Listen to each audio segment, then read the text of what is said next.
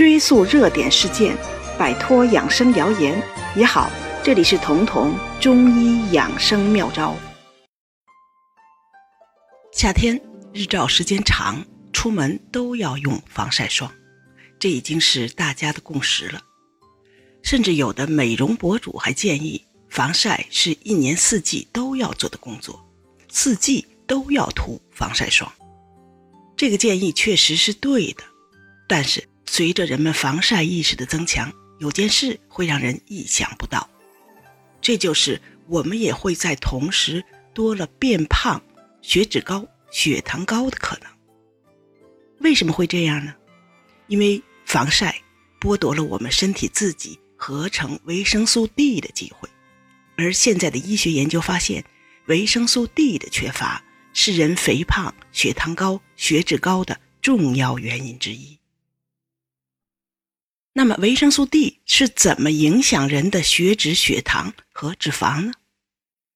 维生素 D 除了能参与我们身体的钙磷的代谢，这是大家都知道的，同时还能参与身体里的炎症反应，参与糖脂的代谢等等生理病理过程。比如，维生素 D 能和胰岛细胞上的受体结合，通过调节细胞外面钙的浓度。影响胰岛素的分泌，使胰岛素能有效的调控血糖。而如果一个人的维生素 D 摄入或者合成的太少了，胰岛素控制血糖的能力就会减少，这就容易诱发血糖高、糖尿病。再来说说维生素 D 和高血脂的关系。我们都知道，血脂中的胆固醇是个坏东西。胆固醇如果过高了，会导致血管硬化，而通过日晒，身体可以把胆固醇直接转化为维生素 D。随着日晒的减少，胆固醇无从转化，这就导致了高血脂。还有一点，因为维生素 D 是脂溶的，所以它主要存储在脂肪组织中。胖人脂肪多，存储的维生素 D 就多，这样在血液中能发挥作用的维生素 D 就少了，由此一来更容易引起肥胖，加重胰岛素的抵抗，由此形成恶性循环。在中医里有一种体质叫做尊荣人，尊是尊贵的尊，荣是荣誉的荣。这种体质的人过去多见于富贵人家，很尊贵。吃得好，动得少，所以他们往往是一边胖着，一边虚着，皮肤很白，身体很臃肿。虽然生活条件优越，但却比那些每天耕地放羊的人要娇气得多，更容易生病。因为尊荣人的这种样貌就是典型的气虚。究其原因，除了他们劳动太少、运动太少，肌肉用尽废退了。还有一个更重要的，就是缺乏日晒。你可以看一下海边打鱼的渔民，不仅皮肤黝黑，而且很少有非常肥胖的，他们大多是很精壮。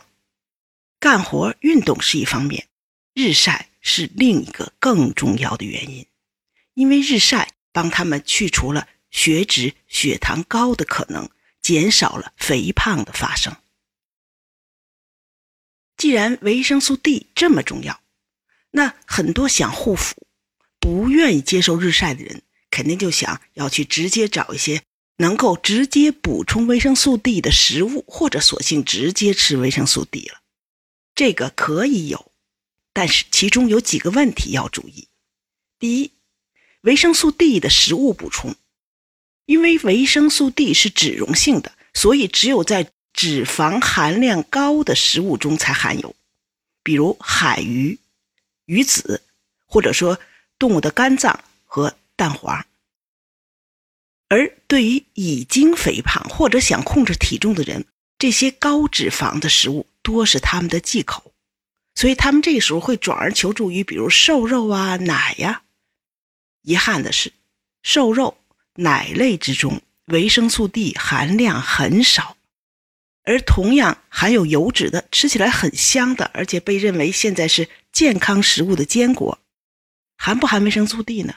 很遗憾，它们只含有同样是脂溶性的维生素 E，所以吃坚果也不能补充维生素 D，因为所有的植物性食物中几乎都不含有维生素 D。第二，至于维生素 D 的药物补充，也有特别需要注意的地方。那就是要严格的控制量，绝不是多多益善。因为维生素 D 我们说了是脂溶性的，所以它不像水溶性的维生素 C 啊、维生素 B 那样，就算你偶尔吃多了，也可以从尿里随时排出。而脂溶性维生素 D 如果多了，会沉积在肝脏中，因为很难排出，所以很容易诱发维生素 D 的中毒。鉴于此，我们在日常生活中。一个最安全的补充维生素 D 的办法，那就是日晒，而且是不能涂抹防晒霜的日晒。说到这儿，可能很多人就会担心了：不涂防晒霜容易晒黑长斑呀，会影响外貌啊。长期过度接受紫外线的照射，还会引起皮肤病变呢。的确，那么怎么做才能既不晒坏皮肤，不影响外貌，又能让身体合成足够的维生素 D 呢？你可以选每天的两个时间段来日晒，夏天是九点以前和四点以后，如果是秋冬，那可以是上午十点以前和下午三点以后。那在这两个时间段中，尽量充分的暴露皮肤，而且暴露的这个皮肤不要涂防晒霜，每天保证这样二十到三十分钟的日晒。因为这两个时间段里阳光没有那么烈，不会晒坏皮肤，但是对合成维生素 D 却足够了。这样每天晒二十到三十分钟，一天维生素 D 的所需也就可以基本补足了。如果你觉得这期节目对你有所帮助，可以点击节目右下方的订阅按钮，这样就不会错过节目更新了。每周二、周四我会在这里。准时开讲。